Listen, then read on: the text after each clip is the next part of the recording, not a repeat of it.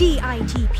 สร้างมูลค่าเพิ่มสู่โลกการค้า Presented by สำนักส่งเสริมนวัตกรรม และสร้างมูลค่าเพิ่มเพื่อการค้ากรมส่งเสริมการค้าระหว่างประเทศ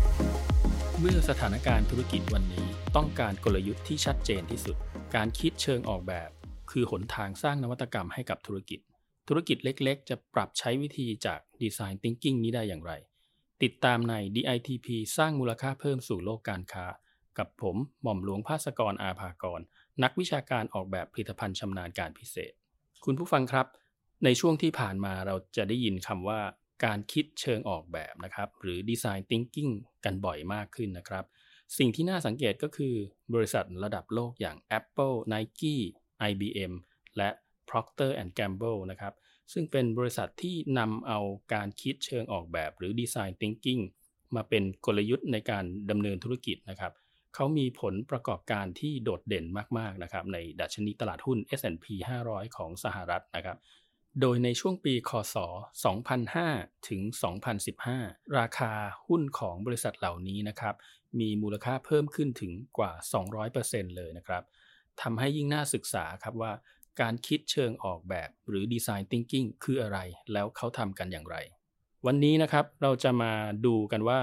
ผู้ประกอบการเนี่ยจะนำเอาหลักการคิดเชิงออกแบบ หรือ Design Thinking มาใช้กับธุรกิจของเราได้อย่างไร การคิดเชิงออกแบบนะครับ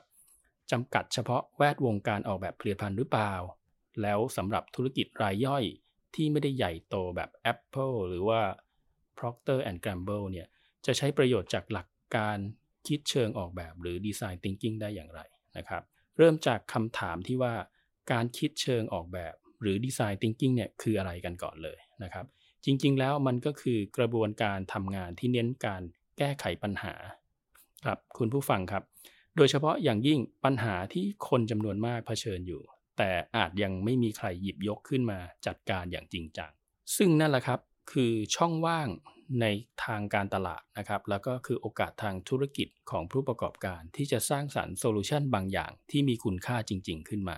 ซึ่งวิธีการแก้ไขปัญหาที่ว่านี้นะครับ ต้องเกิดจากความเข้าใจในพฤติกรรมของผู้คน หรือกลุ่มเป้าหมายของธุรกิจนั้นๆ อย่างลึกซึ้งด้วยนะครับ นี่เลยเป็นเหตุผลที่ว่าทำไม Design Thinking ต้องเป็นกระบวนการ เป็นการทำงานที่มีขั้นตอนนะครับ ซึ่งวันนี้ผมก็จะนำมาแชร์เรื่องของกระบวนการคิดแบบ Design Thinking ให้ทุกท่านได้ฟังกันนะครับ ขั้นตอนแรกของ Design Thinking ก็คือ การทำความเข้าใจคนและ ปัญหานะครับ ที่คนกลุ่มนั้นอะเขากำลังประสบอยู่นะครับ ซึ่งเราอาจจะใช้วิธีตั้งคำถามตั้งสมมติฐานนะครับ ใช้การสังเกต เพื่อจะเก็บรวบรวมข้อมูล Insight มาให้ได้มากที่สุดนะครับ อย่างเช่น ถ้าเราจะขายกระเป๋าสักใบนะครับ แทนที่เราจะคิดถึงเรื่องของสีเรื่องของวัสดุนะครับ ของกระเป๋าเป็นอันดับแรกนะครับเราอาจจะต้องมาตั้งต้นที่การตั้งคำถามว่ากระเป๋าที่ดีเนี่ยมีลักษณะเป็นอย่างไรนะครับ ดี ความหมายมีความหมายว่าอย่างไรนะครับ ใช้ทนหรือเปล่า สวยหรือเปล่านะครับ หรือมีประโยชน์ใช้สอยที่ใช้ได้ทุกสถานการณ์นะครับ จากนั้นก็สังเกตพฤติกรรมผู้ใช้ที่เป็นกลุ่มเป้าหมายของเราในแต่ละวันนะครับ อย่างนี้เป็นต้นนะครับ จนเมื่อเราคิดว่าเราเก็บข้อมูลได้มากพอแล้วนะครับ ค่อยเข้าสู่ขั้นตอนที่ 2 นั่นก็คือการระบุปัญหาที่ชัดเจนนะครับ โดยนำเอาข้อมูลที่ได้จากขั้นตอนที่ 1 นั่นแหละ มาคัดกรองให้ได้คำตอบที่ชัดเจนที่สุดนะครับ ตรงนี้สำคัญนะครับว่าเราต้องทำงานกับข้อมูลปัญหาของผู้คนจริง ๆ นะครับ ไม่ใช่ปัญหาของธุรกิจของเรานะครับ เช่น บางทีเราหลงไปกำหนดว่าปัญหาคือเราอยากเพิ่มยอดขายให้ได้เท่านั้น เท่านี้เปอร์เซ็นต์นะครับ อันนี้ก็ไม่ใช่นะครับ ในขั้นตอนนี้ปัญหาที่เราต้องระบุให้ได้คือปัญหาของลูกค้าเท่านั้นครับ เช่น เขาชอบกระเป๋าผ้าที่หนาทนทานนะครับ แต่ที่เขาใช้อยู่เนี่ยมันมีน้ำหนักมากถือนานแล้วก็อาจจะทำให้ปวดไหล่ได้อะไรแบบนี้นะครับ พอเราระบุปัญหาได้แล้วนะครับ ขั้นตอนที่ 3 ก็คือการระดมความคิดนะครับ เพื่อหาทางแก้ไขปัญหานั่นแหละครับ ซึ่งขั้นตอนเนี้ยถ้าคิดอะไรออกเนี่ยก็ให้ลิสต์ออกมานะครับ โดยเราไม่มีกรอบของความคิดนะครับ เรียกว่าเป็นการเปิดนะครับ คิดให้ให้สามารถคิดนอกกรอบได้นะครับ หาหนทางแก้ไขปัญหาในหลาย ๆ รูปแบบนะครับ เพื่อให้ได้แนวทางปัญหาใหม่ ๆ นะครับ แล้วจึงค่อยสกัดเอาความคิดที่ดีที่สุดเนี่ยออกมานะครับ เช่นจะแก้ไขปัญหากระเป๋าผ้าที่เนื้อหนาทนทานแต่มีน้ำหนักมากได้อย่างไรนะครับเราก็จะเปลี่ยนวัสดุนะครับ หรือเปลี่ยนขนาดของกระเป๋านะครับ ก็มีแนวทางต่างๆ มากมาย ที่จะมาใช้แก้ปัญหาตรงนี้ได้นะครับ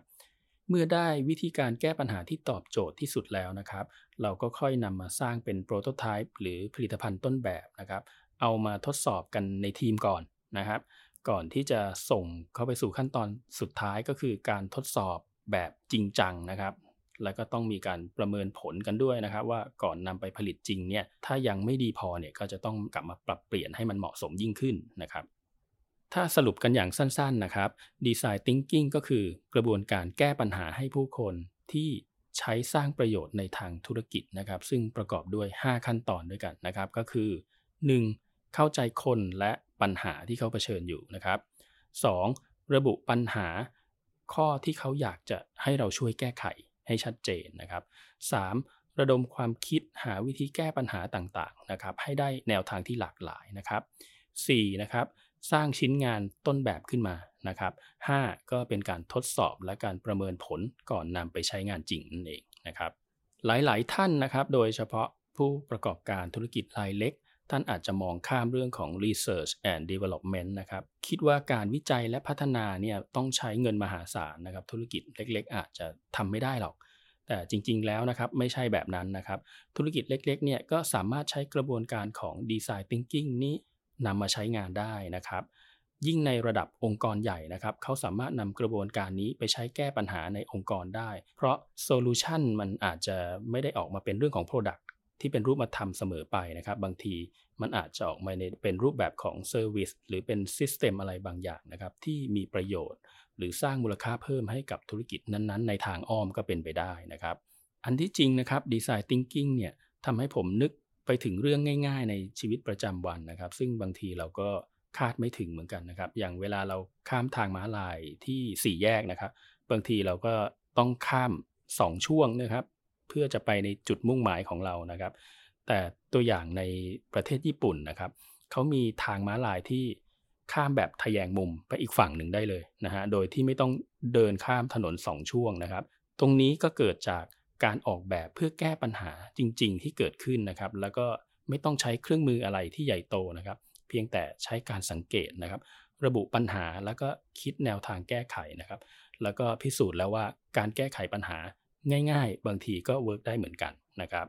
หรืออย่างแนวทางการออกแบบของแบรนด์มูจินะครับที่เน้นการออกแบบเพื่อให้สามารถจัดเก็บสินค้าในพื้นที่ใช้สอยที่มีจำกัดนะครับ เพราะว่าเขามองเห็นว่า ปัญหาในประเทศญี่ปุ่นน่ะก็คือมีปัญหาเรื่องของพื้นที่การจัดเก็บสินค้านั่นเอง เมื่อเขาเข้าใจปัญหาอย่างชัดเจนแล้วเนี่ยเขาก็สามารถพัฒนาสินค้าให้เหมาะกับวิถีชีวิตการเป็นอยู่อาศัยของชาวญี่ปุ่นนั่นเองนะครับ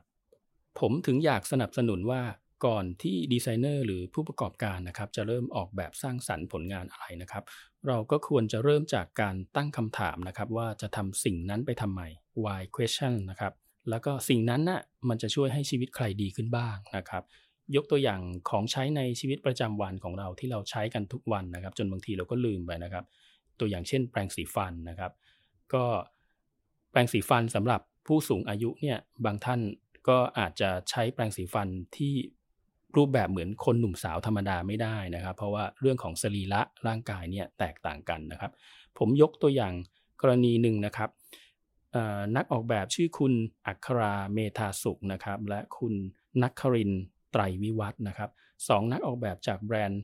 Solid Spout นะครับเขาได้สังเกตเห็นว่าผู้สูงอายุเนี่ยมักจะมีปัญหาเรื่องของการหยิบจับสิ่งของนะครับ แล้วก็ได้ศึกษาเพิ่มเติมพบว่ากล้ามเนื้อมัดเล็กนะครับอย่างมือของผู้สูงอายุนะครับ ไม่สามารถออกแรงหรือควบคุมทิศทางได้เหมือนกับคนหนุ่มสาวนะครับ แล้วก็เวลาที่เขาใช้แปรงสีฟันเนี่ย จึงไม่สามารถจับและควบคุมแปลงได้ดีเท่าที่ควรนะครับ ก็ประกอบกับการที่มีคนสูงอายุมากขึ้นเรื่อยๆ อย่างปัจจุบันนะครับ ก็เหงือกหรือเยื่อบุภายในช่องปากนะครับ ก็เริ่มบางลงนะครับทำให้เป็นที่สะสมของโรคได้ง่ายนะครับ ดังนั้นแปรงสีฟันที่เราใช้กันอยู่ทุกวันนี้นะครับ จึงไม่เหมาะสำหรับผู้สูงอายุนะครับ คุณอัคราและคุณนักครินนะครับ ก็มีการศึกษาข้อมูลเหล่านี้นะครับ แล้วก็นำมา ออกแบบทดลองจนเกิดเป็นผลิตภัณฑ์ใหม่ชื่อ Zenity นะครับ แปรงสีฟันพร้อมมือจับสำหรับผู้สูงวัยที่เหมาะกับมือและก็ช่องปากของผู้สูงอายุนะครับทำให้ผู้สูงอายุเนี่ยมีสุขอนามัยที่ดียิ่งขึ้นนะครับ แล้วก็สามารถใช้ในชีวิตประจำวันได้อย่างมั่นใจนะครับ ซึ่งแปรงสีฟันพร้อมมือจับ Zenity เนี่ยยังได้รับรางวัล d w a r k Award ประจำปี 2563 อีกด้วยนะครับ จึงนับว่าเป็นการออกแบบที่ดีเยี่ยมมากๆเลยนะครับ คุณผู้ฟัง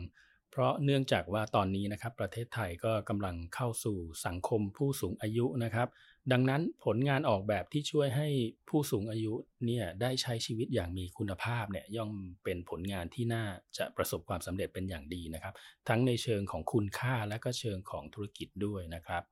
ย้ำกันก่อนปิดท้ายนะครับว่า การสร้างมูลค่าเพิ่มให้กับธุรกิจในปัจจุบันนะครับ คือเราต้องชัดเจนว่าเรากำลังจะแก้ไขปัญหาอะไรในชีวิตของลูกค้านะครับ เราจะเข้าไปตรงไหนด้วยวิธีการอย่างไรนะครับ เพราะถ้าเป้าหมายของเราชัดเจนตั้งแต่เริ่มต้นทำแผนธุรกิจแล้ว แล้วก็แน่นอนนะครับ แผนการพัฒนาผลิตภัณฑ์ก็จะชัดเจนและก็ไม่หลงทางนะครับสำหรับใครที่ฟังแล้วนะครับ สนใจในการพัฒนาผลิตภัณฑ์ แต่ยังไม่มีทีมงานที่มีความชำนาญในด้านนี้นะครับ ก็ ขอแนะนำโครงการให้คำปรึกษาด้านการออกแบบนะครับ หรือที่เราเรียกว่า Design Service Society นะครับ เราได้มีกิจกรรมให้คำปรึกษานะครับ จากทีมผู้ชำนาญด้านการออกแบบนะครับ ทั้งเรื่องของการพัฒนาผลิตภัณฑ์นะครับ การพัฒนาบรรจุภัณฑ์หรือแม้แต่ทั้งการสร้างแบรนด์นะครับ โดยเรามีให้บริการผ่านช่องทางออนไลน์นะครับ ทั้ง Zoom หรือว่า Line นะครับ ท่านอยู่ในจังหวัดไหนท่านก็สามารถ ลงทะเบียนขอรับคำปรึกษากับเราได้นะครับ ตอนนี้เราเปิดรับสมัครอยู่นะครับ วันนี้ถึงวันที่ 24 กรกฎาคมนี้นะครับ ก็ท่านที่สนใจเนี่ยสามารถเข้าไปดูรายละเอียดได้ที่ Facebook Fanpage ของสำนักส่งเสริมนวัตกรรม และสร้างมูลค่าเพิ่มเพื่อการค้าได้เลยนะครับ ฝากติดตามพอดแคสต์ DITP สร้างมูลค่าเพิ่มสู่โลกการค้าของเรานะครับ กด subscribe นะครับ แล้วก็กดแชร์นะครับ ให้เรารู้ feedback กันว่าคุณชอบเนื้อหาแบบไหนนะครับสำหรับวันนี้ผมหม่อมหลวงภาสกรอาภากรขอลาไปก่อนครับ สวัสดีครับ